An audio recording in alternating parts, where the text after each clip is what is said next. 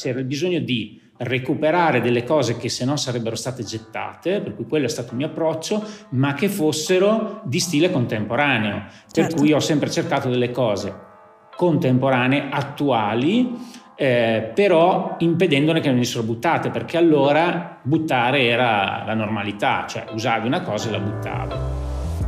Ciao, siamo Lucia Mauri e Lorenzo Malavolta e state ascoltando il podcast Intrecci Etici. Intrecci Etici è un documentario prodotto da Luma Video che racconta la rivoluzione della moda sostenibile in Italia. Abbiamo creato questo podcast per continuare la discussione sul tema insieme a persone del settore e ispirare altri al cambiamento. A guidarci in questo sarà Sara Zampollo, esperta di moda sostenibile. Buon ascolto! Sai che a noi di Intrecci Etici eh, piace molto raccontare delle storie, no? Quindi ci piace parlare di diversi temi, eh, parlare di moda sostenibile, di vintage, upcycling, di brand sostenibili. Ma ehm, ci piace farlo sempre raccontando la storia delle persone che sono dietro a questa rivoluzione. E tu sei una di quelle persone che la rivoluzione l'ha fatta in un momento in cui in pochissimi parlavano di certi temi. E quindi vorrei partire proprio da lì, da come hai iniziato, come ti sei approcciato al mondo del vintage e poi come sei riuscito a fare di questa tua passione un'attività e una carriera. Beh, allora posso iniziare a raccontare. Eh, ho iniziato a 17 anni, era il 77, eh, andavo a scuola la mattina e il pomeriggio erano i tempi delle radio libere, per cui ovviamente non esisteva internet. Quello che era la novità erano le radio, le radio locali, Mhm. eh, radio libere che nascevano nei, nei vari territori. Eh, vicino a noi c'era Cotignola, io sono nato a Lugo, per cui ho realizzato la mia attività nel paese in cui sono nato e mh, a Cotignola, più vicino, 10 km neanche, eh, c'era una, una, allora una radio locale che funzionava molto in un pubblico giovane. Un amico carissimo faceva la trasmissione giovedì sera che funzionava, che era quella che aveva più ascolti. Eh, io ero un appassionato di moda, appassionato molto casalingo, nel senso che comunque mi rendendo conto oggi andavo a vedere le vetrine dei negozi a Bologna, compravo tutte le riviste di moda, quello che allora si poteva fare perché eh, non era molto di più. E, però ho iniziato a dare consigli alla radio, a fare un tipo in-out, per cui davo dei consigli, quello che mi sembrava giusto e in questi miei consigli ho iniziato a eh, tirare fuori alcune cose che erano del guardaroba di mio padre, dare dei consigli di eh, iniziare a cercare nei guardaroba dei genitori qualche cosa che comunque poteva essere interessante. E in questo mio evolvermi, in questo mio cercare di dare consigli, eh, ho iniziato anche a visitare quelli che allora era qualcosa di negozi che si chiamavano di usato, la Piazzola Bologna, c'era un negozio molto carino a Massa Lombarda di abiti anni 20, eh, poi sono andato a Milano, ho visto un negozio invece che aveva del prodotto americano e lì ho iniziato un po' a appassionarmi. Da questa mia passione, eh, frequentando il mercatino a Bologna, la Piazzola Bologna, un mercatino dell'usato famosissimo. Che conosco molto bene. A... Ok, perfetto. Insieme a Resina Napoli e al Balloon di Torino erano i tre mercati che allora esistevano eh, che avevano prodotto usato. E mh, lì ho iniziato a cercare a vedere queste cose. Ho conosciuto quello che è stato per tanti anni un mio socio che invece faceva la piazzola Bologna, cioè aveva un banco al mercato in piazzola.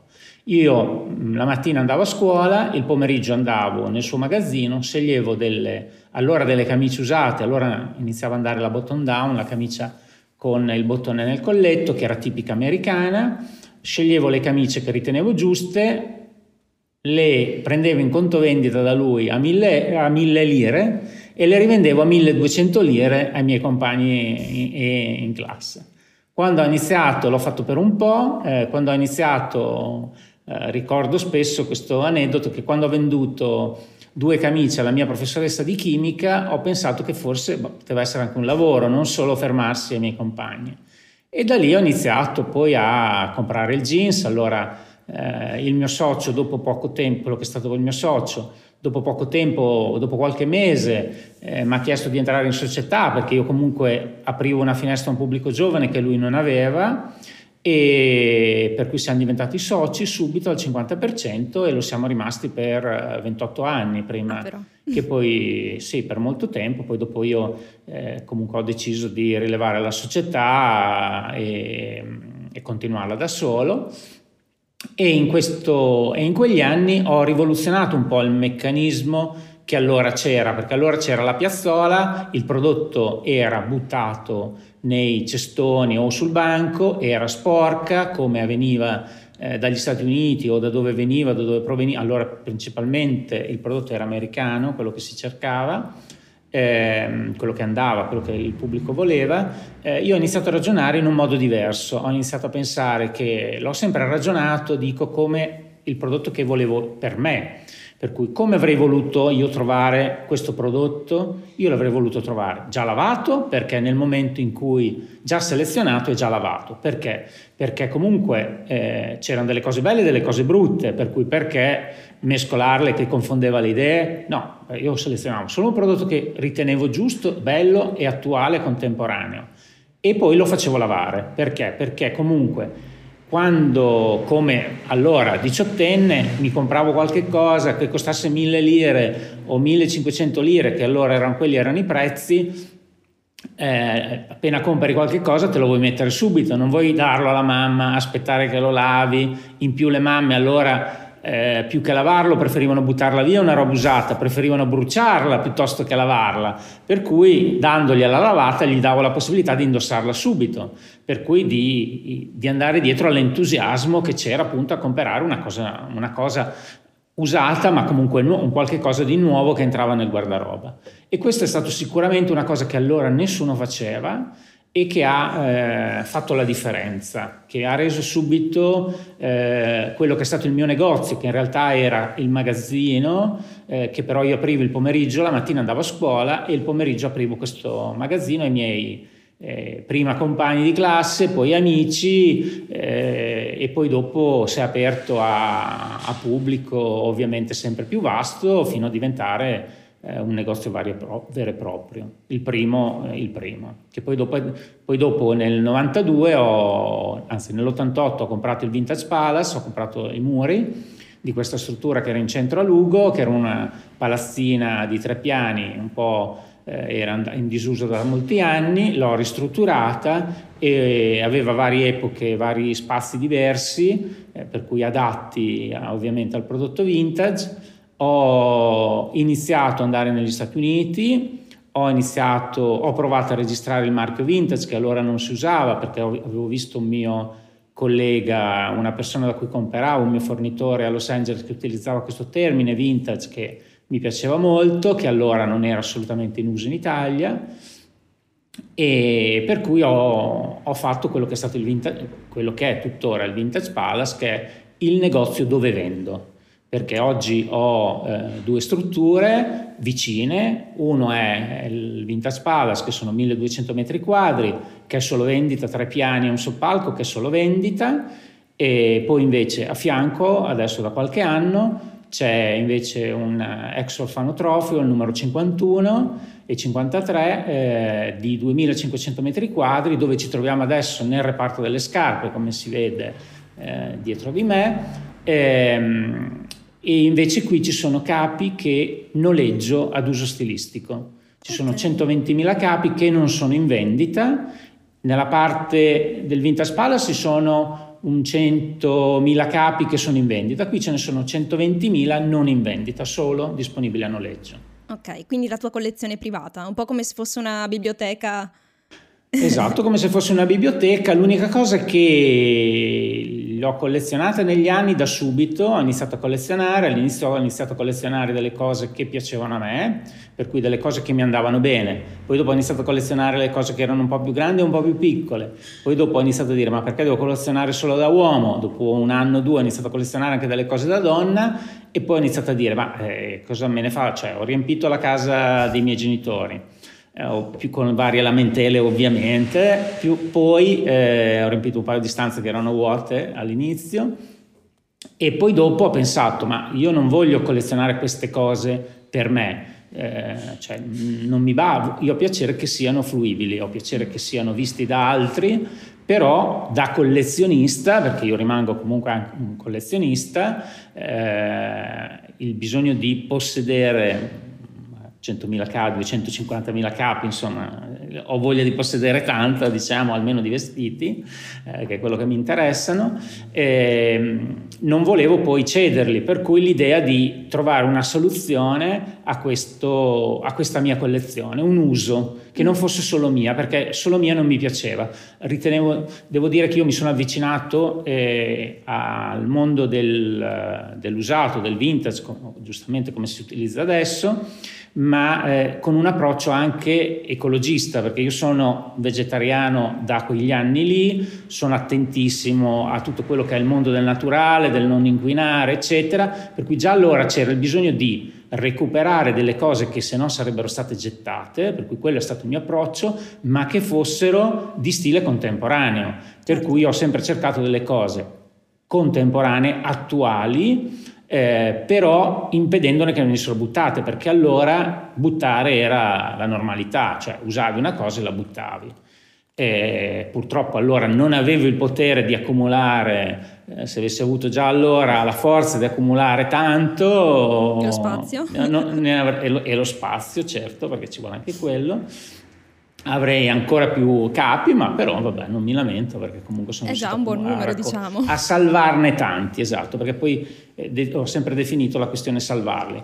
Però è importante per salvarli, è importante ovviamente avere un'economia che ti permetta di conservarli, di avere le persone che ti aiutino a metterli a posto, perché gli abiti vintage hanno bisogno di amore, di passione, hanno bisogno di attenzione, hanno bisogno più, eh, più amore li dai e più comunque ne hanno bisogno perché comunque spesso hanno avuto già altre vite per cui magari sono più consumati, possono essere usurati, possono avere avuto delle macchie per cui vanno lavati, vanno, eh, vanno rimessi puliti, vanno rimessi comunque restaurati se si può, per cui è comunque un lavoro impegna, molto impegnativo.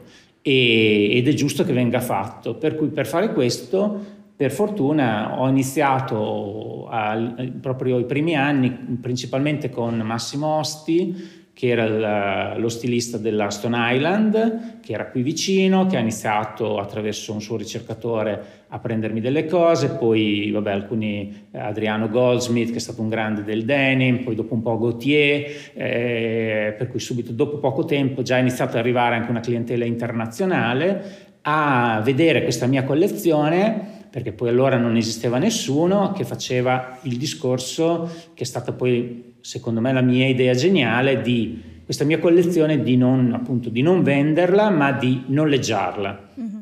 Questa biblioteca dei vestiti che ancora oggi c'è, essendo disponibile a noleggio per gli uffici stile, permette di avere una conoscenza, una, di poter vedere tantissimo prodotto, per cui di poter selezionare quello che ti interessa oggi di eh, poterlo portare a casa, per cui poterlo portare via. Deve essere, non deve essere utilizzato, non deve essere rovinato, però può essere fatto vedere a modellisti, a persone che lavorano nel settore, tintorie, uh, uffici stile, per cui serve per dare spunti per creare nuove collezioni e vedere spesso gli artigiani del passato, quello che sono riusciti a fare, perché poi nel passato, eh, oggi ancora di più, avevano molto più tempo a disposizione dei tempi che oggi dà l'industria, eh, per, permette di, eh, oggi ovviamente una cosa del passato, eh, un ricamo super elaborato viene fatta con dei nuovi macchinari, viene fatta con delle nuove tecnologie, però vedere come era fatto nel passato è una cosa estremamente interessante e permette poi di dare anche spunto e fare delle cose nuove, perché questo è l'interessante. Però partendo da una base, eh, io dico, dico, spesso, insomma, il, il passato non, non, solo nell'abbigliamento, in tante le cose, è un grandissimo nostro step che abbiamo, un nostro vantaggio che dobbiamo utilizzare, non dobbiamo dimenticarlo. Poi da lì partiamo e creiamo il futuro, però partiamo già da due o tre gradini avanti.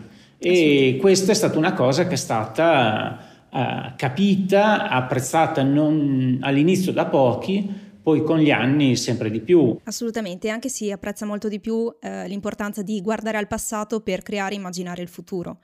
E, ma ho una domanda per te, visto che il termine vintage è anche un po' abusato. Mm, adesso, appunto, certo. mi dicevi, eh, troviamo veramente chiunque che parla di vintage, eccetera. Possiamo dare una definizione chiara e semplice eh, del termine vintage? Eh, quando, in, in, nel senso, quando possiamo definire vintage un capo? Allora, assolutamente sì, vintage è un capo di qualità uh-huh. eh, che ha eh, almeno 20 anni di storia, per cui è stato costruito almeno 20 anni fa. Il termine è nato appunto da vendage, vendemmia, vendemmia di qualità, un termine francese che è stato subito utilizzato negli Stati Uniti per abiti, automobili all'inizio e eh, vini. Okay. Nell'automobile si capisce ancora meglio il fatto degli anni perché eh, non so se, se, uno ha mai sentito o se uno possiede, una macchina dopo 20 anni paga un bollo di tipo diverso, sì. perché non è più una macchina circolante, ma è una macchina che è diventata d'epoca. Questo termine d'epoca è in Italia il termine più adatto per tradurre vintage. È d'epoca, è un'epoca però di qualità, poi dopo, ovviamente, era un termine bello, è un termine affascinante, sicuramente ha dato un allure invece che usato molto più interessante, per cui è stato abusato. In realtà stato, oggi viene usato anche per delle cose eh, di stock di due o tre anni fa che assolutamente non sono, non sono coerenti con la parola stessa.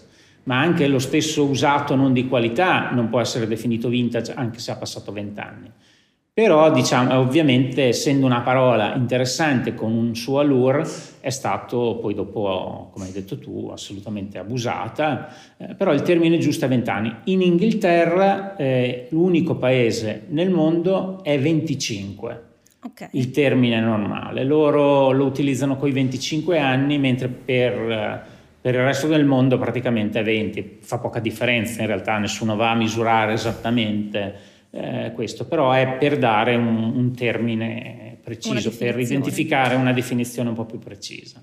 Ok, perfetto, grazie. Adesso spero Niente. che eh, molti ci ascolteranno e capiranno meglio la differenza. E, ehm, sì, come, come, dicevamo, anche il vintage ci regala il piacere di eh, scoprire dei pezzi unici, no? dei pezzi che nessun altro possiede ed è esattamente il contrario di quello che succede di solito con la fast fashion, no? con, uh, con i negozi a cui siamo abituati. Quindi abbiamo la possibilità, come dicevamo, di trovare dei capi Uh, che hanno una qualità e una fattura nettamente migliori, uh, nettamente superiori alla media uh, di quello che possiamo trovare adesso. E abbiamo anche dei vestiti che hanno un valore molto più grande. no, non, non, sono solo, non, sono solo, oggetti, non sono solo vestiti. E, um, nella tua collezione personale ci sono moltissimi pezzi iconici no, che hanno fatto la storia e che quindi hanno molto significato simbolico. Um, hai voglia di raccontarmi la storia di qualche pezzo mm, tra i, i tuoi preferiti e di raccontarmi come li hai trovati? Allora, per fortuna ce ne sono tanti. Eh, ogni, il bello di, specialmente diciamo all'inizio compravo eh, dagli Stati Uniti, per cui eh, spesso racconto la storia di questo eh, abito di couture eh, giallo di seta che ho trovato il mio primo viaggio a New York dove sono andato verso sera, sono andato a Brooklyn eh, all'uscita di un grande mag- di un magazzino eh, all'ingrosso di abiti eh, usati. Eh, sono uscito, dovevo, eh, non mi ricordo, ho, ca- ho, camminato un po' a piedi, dovevo prendere la metropolitana, non mi ricordo esattamente dove stavo passeggiavo perché il posto era molto affascinante, ero sotto uno dei classici ponti eh, che vediamo nei film e c'era una situazione molto tipica di eh, iniziavano alcune prostitute ad accendere dentro questi bidoni di metallo il falò eh, per eh, segnalare loro, la loro presenza. Vicino a questo c'era invece un signore anziano seduto in un angolo che aveva dei bidoni pieni invece di vestiti era ancora, stava calando il sole, ma c'era ancora luce.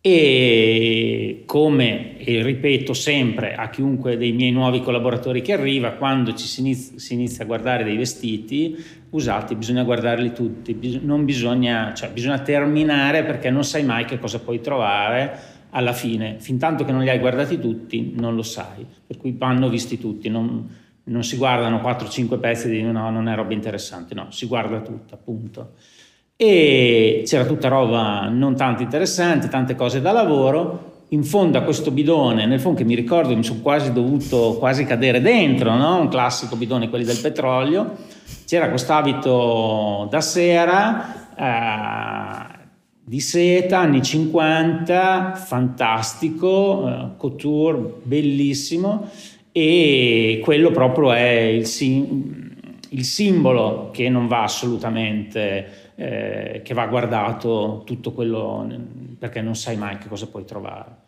Quello era l'inizio, diciamo, all'inizio della... perché io ho iniziato andando a Prato nel mondo degli abiti gettati, specialmente dagli Stati Uniti, a selezionare, ho durato per tantissimi anni andare tutte le settimane a cercare in mezzo a queste montagne di vestiti i vestiti che ritenevo interessanti da mettere nel mio negozio. Poi ho iniziato ad andare negli Stati Uniti, poi ho iniziato a eh, organizzare alcune persone che giravano per me negli Stati Uniti, per cui una, avevo una ragazza che lavorava su Los Angeles, una ragazza che lavorava su New York, una ragazza che girava invece nei paesi nel centro. Poi eh, pian pianino invece eh, siamo passati, a, perché la moda cambia, per cui il prodotto americano dal grande interesse che aveva negli anni 70 e fino a metà degli anni 80, poi è diventato meno interessante, è entrato il pubblico giapponese che comprava tantissimo negli Stati Uniti, per cui riusciva a togliere le cose più belle. Eh, io sono grande, da sempre sono stato un grande appassionato di jeans, di denim, eh, ho una delle collezioni ancora oggi fra le più importanti che ci sono in Europa. Allora compravo tantissimo denim. Eh, ho sempre portato e ho dei pezzi veramente, ho dal 1918 praticamente ho quasi tutti i pezzi che la Levis e la Lee e la Wrangler hanno prodotto. Eh, Wrangler ha iniziato a produrre dopo eh, e per cui e, e ho avuto anche la, la, soddisfazione che per molti anni, negli anni 80, eh, avevo gli, l'ufficio stile di, della Levis di San Francisco, per cui la casa madre, veniva a Lugo a vedere i capi che avevo io in archivio che loro allora non avevano, perché ancora non avevano iniziato a raccoglierli, per cui venivano a Lugo, da me a Lugo in mezzo alla campagna, praticamente a vedere loro dove loro invece erano era nato da loro certo. ovviamente. Poi dopo il mercato è cambiato, hanno iniziato a comprare, ovviamente hanno iniziato anche loro a raccogliere, a fare il loro archivio e ovviamente adesso uh, fuori discussione hanno molti più, ovviamente molti più pezzi di quelli che ho io perché è chiaro che quando inizi sei sul territorio dove in realtà io andavo lì a comprare, per cui certo. solo che avevo avuto la visione di comprare prima di loro, per cui di avere radunato cose che allora in quel momento, anche perché... Da collezionista, eh, noi italiani poi siamo molto collezionisti, non è che raccogli, eh, puoi avere il, il, potere economico che vuoi, ma se entri sul mercato o compri la collezione di un'altra persona o non è che riesci a comprare tutto quello che vuoi in poco tempo. Ti serve molto tempo, il tempo è un fattore importante per riuscire a fare una bella collezione con una tua linea, con una tua idea di come la vuoi. Per cui ovviamente loro per eh, quasi dieci anni hanno continuato a venire a Lugo due o tre volte all'anno a vedere quello che era la mia collezione, a noleggiarla, a restituirmi, poi ovviamente dopo questo è cambiato. Però eh, per, per, dire cioè, il, il, potere del vedere oltre questa, questa situazione, tutta l'idea di raccogliere, l'idea di, di conservare eh, che sicuramente sono stati, era una mia visione da, da, piccolo che si è rilevata assolutamente, da piccolo, da giovane, che si è rivelata, eh, rivelata assolutamente eh, vincente. Ecco. Assolutamente. E um, mi ha colpito prima quando si parlava no, del, dei ragazzi eh, giovani che compravano l'usato americano, no? che impazzivano per l'usato americano, ma le madri impazzivano un po' meno, no? E mm, quando ho letto questa cosa sul, sul, tuo sito mi è un po' venuto da sorridere perché mm, questa cosa mi ha fatto pensare che eh, a distanza di anni, no, sembra che sia cambiato tutto, ma in realtà non è cambiato nulla, perché è esattamente la stessa cosa che succede adesso anche a me, per esempio. Um, e quindi ero curiosa di capire uh, come hai visto cambiare l'approccio al vintage delle diverse generazioni.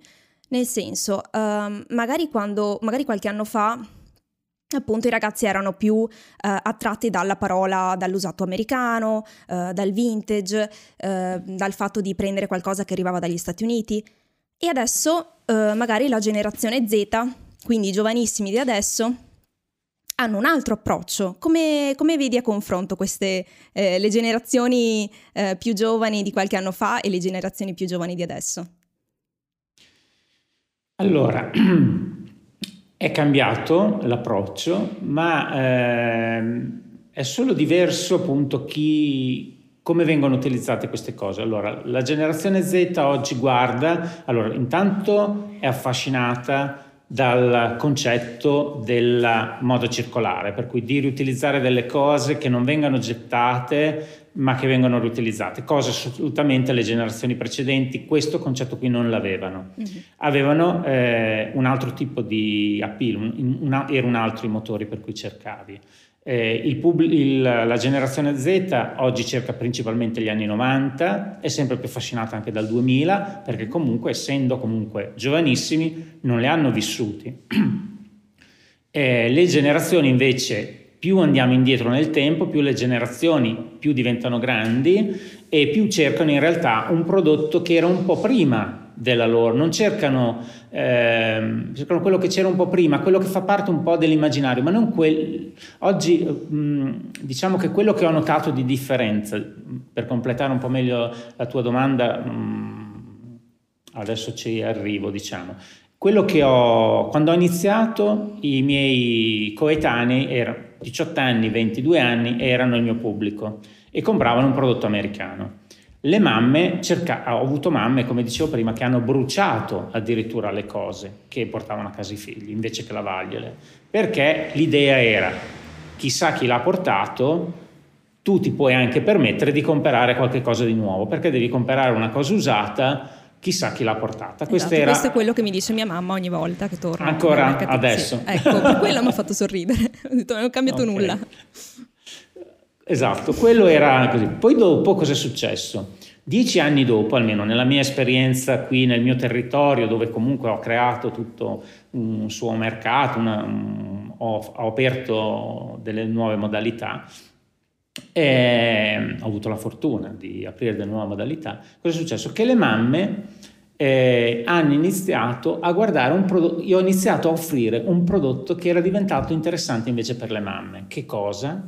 Allora, ad esempio, mi ricordo una cosa che faceva impazzire tutte le mamme che avevano bruciato dieci anni prima il prodotto dei loro figli, erano ad esempio le maglie anni 50 con le perline.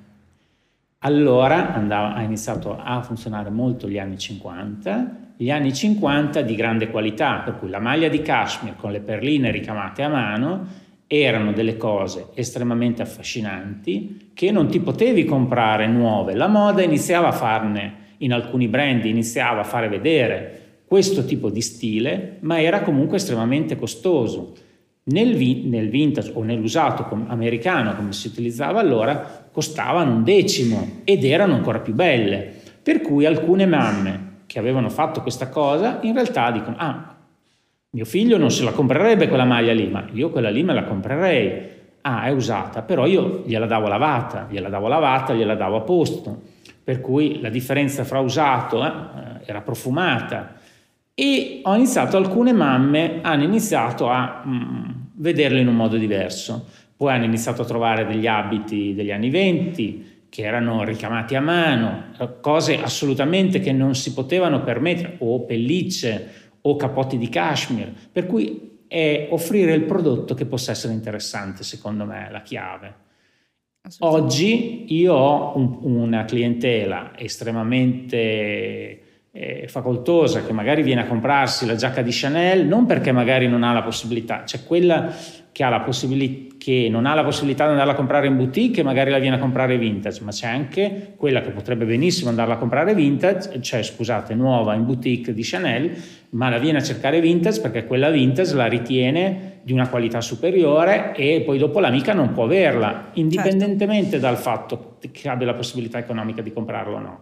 Per cui è un'evoluzione, questo è il pubblico più evoluto di tutti, dove il denaro è vero, serve per comprare delle cose importanti, serve, se vuoi comprarti la Birkin ti serve il denaro anche se è vintage, ovviamente, però eh, il fatto di trovare un colore che l'amica non, non può avere, eh, la ricerca di questo tipo di prodotto fa sì che ci sia un pubblico diverso. Il pubblico giovane, la generazione Z, invece cerca ancora un prodotto che sia il più simile possibile a eh, quello dell'amico, non uguale ma simile. Per cui ognuno abbiamo le camicie fantasia, mi piace avere la camicia fantasia, non che sia quella uguale a quella del mio amico, non la vado a comprare da Zara che dopo le abbiamo tutte uguali, no, la compro vintage, eh, lo stile è simile, però, eh, però siamo diversi, ognuno dà il suo stile. E questo fa, è quello che dà più appeal al pubblico giovane di oggi. Ok, Beh, interessante questa tecnica per conquistare le madri, proverò anch'io, magari le trovo qualcosina nei esatto. mercatini. E... Esatto, bisogna trovare l'articolo giusto e dopo esatto. si conquista. Ecco, ho trovato il metodo finalmente. Esatto. E, um, sì, è interessante questa cosa del, delle tendenze e dei trend, no? quindi il vintage, ricerchiamo il vintage no? per seguire i trend che sono attuali. Ma una cosa che mi sono chiesta, no? Mm, Molte volte ci capita di vedere dei grandi ritorni nella moda attuale, quindi di vedere delle cose che tutti pensavamo eh, concluse per sempre, delle mode che pensavamo concluse per sempre, ritornare, no? Um, e quindi mi sono chiesta, ci sono magari dei capi vintage che per alcuni periodi sono considerati di minor valore perché non rispecchiano la moda attuale e che a un certo punto magari aumentano moltissimo il valore perché um, magari la moda del momento la rispecchia? Cioè il, il, prezzo del vintage cambia in base al momento o è sempre quello? Questa è una cosa che, no, mi, che mi incuriosisce molto. Il prezzo molto. del vintage cambia a seconda del momento. Cam- assolutamente cambia a seconda del momento perché il prezzo del vintage è dato dal mercato. Se tu eh, cerchi un articolo, cioè il vintage è... Eh, allora, intanto consideriamo una cosa, nel mondo dell'abito gettato il vintage è più o meno lo 0,5 massimo 1%, per cui parliamo di un prodotto eh, piccolo, cioè un, un, quantitativo piccolissimo e non tutto si riesce a salvare.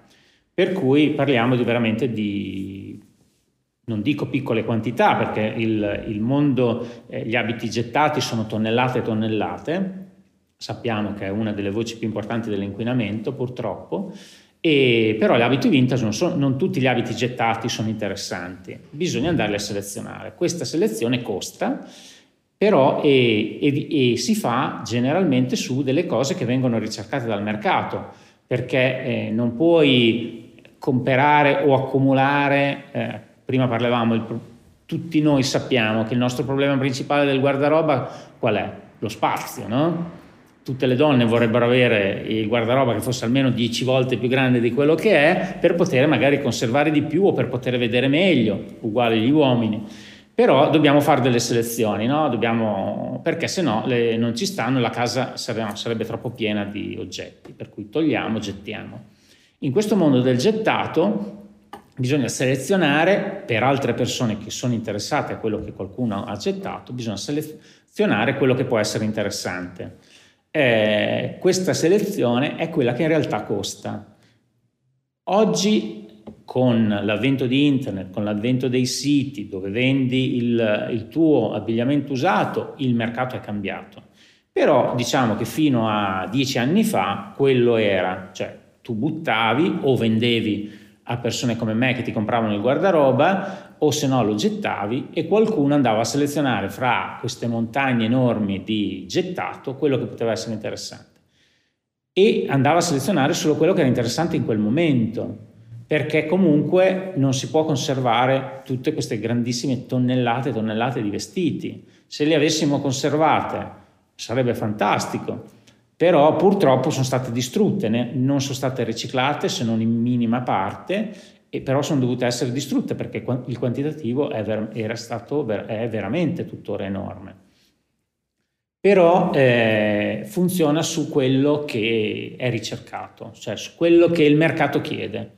E um, volevo ritornare un attimo al discorso anche del noleggio degli abiti, uh, quindi spiegami meglio come funziona um, il noleggio e e anche quanto è importante, secondo te, guardare il passato per, eh, per creare il futuro, cioè mh, mm, per immaginare e creare le collezioni che andranno di moda in futuro. Eh, allora, la, ovviamente la mia parte non, fa, non è il creare eh, per il futuro, ma la mia parte è quella di raccogliere quello che è il passato e di eh, selezionarlo, pulirlo e dartelo in una modalità che possa essere eh, facilmente accessibile nel momento in cui a un ufficio stile può servire. E poi la parte creativa, eh, poi ovviamente dipende dall'ufficio stile, dal brand, dipende da tutta una serie di altre, di altre cose che non sono ovviamente il mio lavoro. Eh, io cerco di raccogliere con lo stesso concetto che dicevamo prima tutto quello che ritengo interessante Chiaro che all'inizio era eh, prendere un pezzo ogni mille, eh, oggi eh, li, la mia esperienza, la mia conoscenza del, del, del mondo del vintage mi permette di fare una selezione di prodotto ancora più mirata.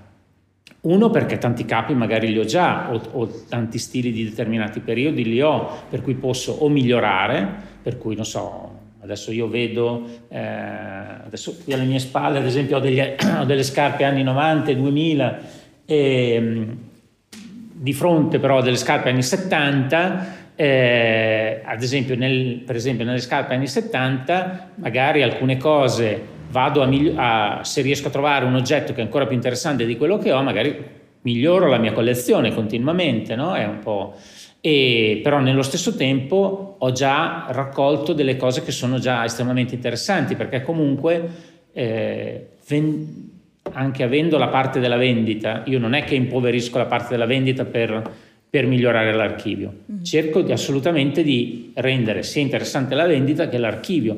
Per questo devo cercare tante cose e per cui ogni volta diventa sempre più bello il prodotto in, negozio, in archivio e sempre più bello il prodotto in negozio. Perché ci devi mettere attenzione.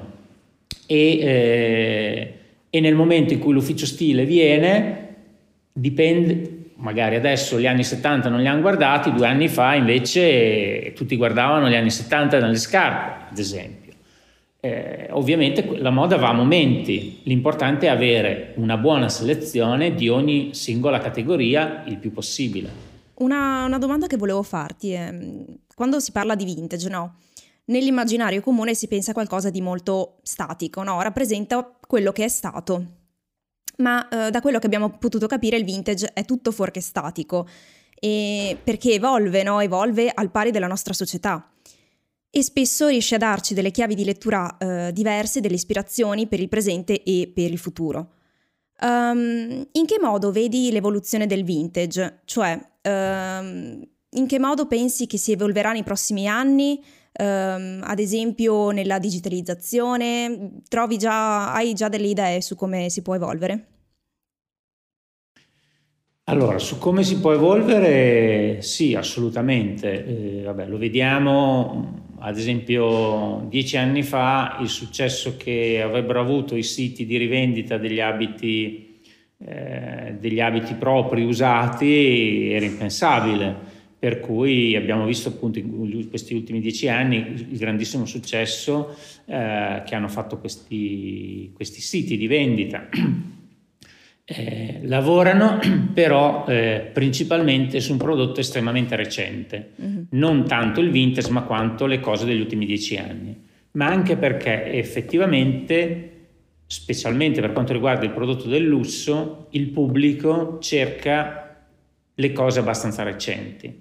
Esiste un, un pubblico che cerca le cose vintage e cerca magari eh, la qualità, cerca la cosa anni 70, anni 60, se la trova anni 50, ne è super felice, eh, ormai gli anni 20 purtroppo non, non, esistono quasi più o se esistono nel momento in cui li indossi si rovinano per cui ormai sono diventati solo da collezione. Però, eh, o da museo, eh. però Invece il pubblico, la maggior parte del pubblico cerca, specialmente diciamo, quello che ha più mercato, sono gli oggetti di firma degli anni più contemporanei, più recenti, specialmente dei brand del lusso che conosciamo di più. Eh, il grosso del mercato va in, quello, in, quel, in, quella, in, quella, direzione. Una fascia più piccola invece rimane nel discorso del vintage. Io ho scelto di, principalmente di, le tocco tutte e due perché eh, non posso non considerarne una rispetto all'altra, anche se in realtà quella che mi affascina di più è, è sicuramente la parte eh, più del vintage. Mm.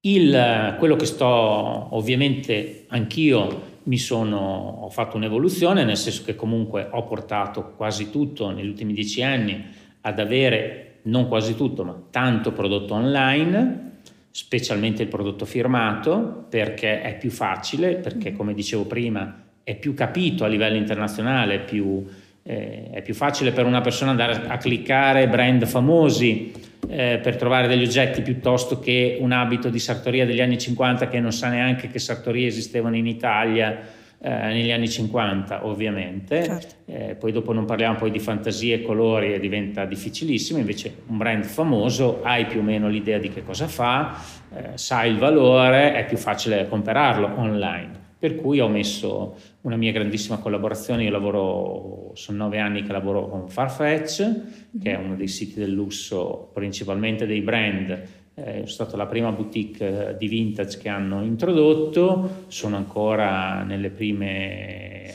nelle prime due o tre boutique più importanti, eh, di vintage parlo ovviamente, e quasi la, un terzo del prodotto che loro hanno online proviene dal mio negozio.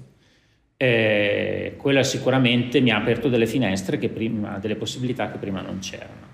Io sto lavorando da un po' di anni e spero nei prossimi due anni di eh, completare e di uscire, sto cercando di portare invece quello che è l'archivio eh, online, per cui la parte del noleggio di aprire eh, una possibilità di consultazione online, che non è facile perché appunto sono 120.000 capi, sono uno diverso dall'altro, ognuno rappresenta uno stile, un genere, per cui va anche descritto, va fotografato, va descritto, va fatto vedere nella modalità che interessa agli uffici stile, eh, non una semplice modalità di acquisto, perché comunque non sono in vendita. Per cui eh, esiste una, una, serie di, infatti devo dire che ho fatto questo progetto, l'ho fatto in collaborazione con il Politecnico di Milano e anche con l'Unibo di Bologna eh, per eh, funzioni diverse, proprio perché comunque ha una base anche culturale, perché comunque la moda fa parte della nostra storia, fa parte della, del costume, della cultura eh, ed è giusto, e mi rendo conto sempre di più che è giusto conservare e ci deve essere la possibilità anche di poterli toccare e vedere, eh, per cui sto lavorando a questo progetto che non è facile, eh, che ovviamente richiede investimenti molto grandi, eh, però mh, mm, sto cercando di portarlo a termine perché un po' volevo prima realizzare eh, questo orfanotrofio che sono riuscito a realizzare, sto completando perché in realtà non ho ancora finito, ma di base tutta la collezione c'è e poi lo voglio portare nel, nel digitale. Assolutamente, poi è anche un modo per fare in modo che il vintage non rimanga conservato per pochi, soprattutto certi pezzi particolari, eh, ma che, diventi un mo- che la tecnologia diventi anche un modo per condividere e far conoscere a un pubblico il più ampio possibile eh, certe cose, magari anche appunto a livello internazionale perché magari, mm, non lo so, ma magari dall'altra parte d'Europa non sanno, non conoscono Lugo e quindi magari non sarebbero Beh, venuti. No, certo, non sarebbero venuti. Sicuro, certo. non sarebbero magari no, no, però eh, tante volte magari non conoscono, eh, magari esatto, conoscono i brand sì. per Allure, ma magari non sanno né quando è iniziato, né quali sono i primi pezzi, né cosa sono, perché poi il bello della moda in Italia, ma non solo in Italia, è che comunque esistono tante piccole aziende che comunque magari sono state leader o sono state innovative, hanno creato qualche cosa, magari anche solo per qualche anno, ma però sono state alcune per fortuna per tanto tempo, ma alcune invece per brevi periodi, per cui hanno avuto una serie di intuizioni felici e che è bello eh, che magari alcune cose, ovviamente le cose storiche, magari trovi anche le fotografie sui, sui libri di moda, però eh, vedere le foto, vedere degli oggetti che esistono, eh, per cui che non sono solo delle immagini, ma che ne esistono anche poi dall'altra parte esiste anche l'oggetto fisico, è estremamente importante, specialmente per chi lavora nel settore. Assolutamente. E, um, vorrei farti un'ultima domanda.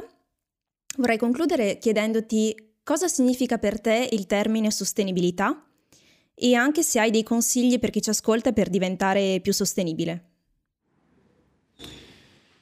Allora, cosa significa sostenibilità? Significa attenzione, attenzione che il nostro impatto eh, nel mondo sia il meno, eh, sia sì, noi esistiamo, per cui oggi ci siamo, però dobbiamo essere il più attenti possibile a lasciare, eh, a non usare la materia prima, a lasciare la nostra impronta eh, più leggera possibile e anzi magari aiutare perché la nostra impronta non ci sia anzi, e di aver magari contribuito ad aver aiutato anche eh, altri.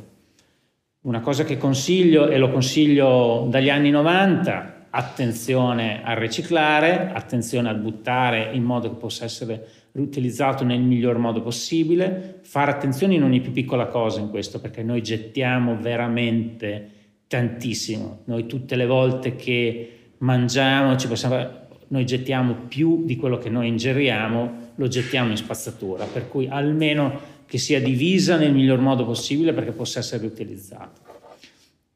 Nei vestiti, quello che io consiglio, perché ovviamente il, è vero che è interessante comprare fast fashion eh, che costa poco, eh, è interessante perché appunto spendi poco, ti cambi spesso, ma in realtà il meccanismo più giusto è o piuttosto se vuoi spendere poco magari compra dei capi vintage e se compri dei capi eh, nuovi, fra virgolette, io compro tutto vintage, a, a parte l'intimo, però eh, ovviamente eh, ritengo che possa essere tranquillamente fatto e mi piace la moda, mi piace vestirmi, mi piace cambiarmi, ovviamente. E magari non, non, è così per tutti, non tutti è difficile trovare la taglia, cioè, ci vuole un po' più di attenzione, sicuramente ci vuole un po' più di tempo, però nel momento in cui compriamo delle cose, comprare delle cose di qualità, delle cose che cioè, prima c'era un po' il concetto di compro e la prossima stagione compro un'altra cosa e butto via. Oggi nel fast fashion è diventato che devi buttare via perché dopo due o tre lavaggi in realtà le cose sono diventate brutte, sì. ma quelle, quelle, brutte non riescono neanche a salvarle chi, chi, lavora gli abiti usati perché comunque sono, eh, quando sono consumate, quando sono diventate brutte il tessuto non sono più interessanti, eh, il tessuto spesso è misto, comprare dei tessuti naturali il più possibile, eh, comprare magari delle cose di qualità con l'idea che ti durino negli anni. Poi, e poi comprare vintage perché è sostenibile, perché i capi sono belli e perché è un peccato. Io quello, come dicevo prima, da quando avevo 17 anni, il mio ragionamento è sempre stato quello, ma salviamo questi vestiti perché se non li salvo io, eh, poi vanno distrutti perché vengono usati per fare lo straccio, vanno in discarica, creano problemi. Chiaramente più si riutilizzano, almeno eh, più vita hanno fatto, più tempo hanno durato, più, eh, anche perché cre- comunque tu compri sempre con l'entusiasmo. La moda comunque non abbiamo bisogno di vestirci, abbiamo voglia di vestirci, abbiamo voglia di cambiarci, abbiamo voglia di comprare delle cose che ci diano entusiasmo. Eh, pescare nel passato e trovare qualche cosa che qualcun altro che è solo tuo, che è unico, che l'hai trovato te, eh, che un altro magari dice ah ma che bello dove l'hai comprato, ah, no, no, guarda, no questo l'ho trovato io perché me lo sono cercato nei mercati, sai quant'era che ci stavo dietro, è una soddisfazione che è indipendente dal costo che l'hai pagato, che tutti noi speriamo di trovare eh, la giacca di Chanel a 10 euro, che non esiste più chiaramente, però eh, il trovarla già a 200-300 euro sarebbe già fantastico, che, che quello non si trova, però eh, adesso parlato di brand più importanti, ma trovare un brand non tanto conosciuto eh, a un buon prezzo questo è ancora fattibile, trovare una cosa che va bene a te, una camicia di seta a a 30 euro è comunque affascinante, e ti dà quella lure in più, eh, hai fatto comunque un piccolo aiuto che però vicino a tutti i tuoi amici, se convinci tutti i tuoi amici a comprare così, mh, mm, già inizi a cambiare perché comunque io lo vedo da quando ho iniziato a essere vegetariano nei tempi indietro, cioè non puoi convincere gli altri, devi fare delle piccole mosse che gli altri vedano e trovano interessanti e così pian pianino poi il modo di, di pensare cambia. Assolutamente, sono, con, sono completamente con, d'accordo. Con intuito. Anche se le persone più difficili da convincere rimangono le mamme. Cambiano le generazioni, ma loro sono sempre le più difficili. Forse tu hai una mamma un po' ostica. Dici? Può darsi, non lo so. Allora Angelo, io ti ringrazio. Bisogna trovare l'articolo giusto per la, esatto, per la mamma. Esatto, esatto. dovrò mettermi a cercare l'articolo giusto, prova, esatto. esatto. Allora Angelo, io ti ringrazio davvero per questa bellissima chiacchierata, mi ha fatto veramente molto piacere. Ti ringrazio ancora una volta per la tua disponibilità e il tuo tempo. E uh, ovviamente poi metteremo in link in descrizione il tuo sito e um, tutti i social e io spero veramente di riuscire a venire a trovarti presto in negozio perché sono veramente veramente curiosa e mi, mi appassiona molto questo ambito quindi quando vuoi sarà un piacere. Quando si potrà. Quando si potrà grazie ancora. A te per questo episodio è tutto. Grazie per aver guardato e ascoltato il podcast di Intrecci Etici. Se non l'avete ancora fatto, vi invitiamo a guardare il documentario Intrecci Etici, disponibile in esclusiva su Infinity TV e a seguirci sui nostri canali social Instagram, Facebook e YouTube. Link in descrizione. Alla prossima!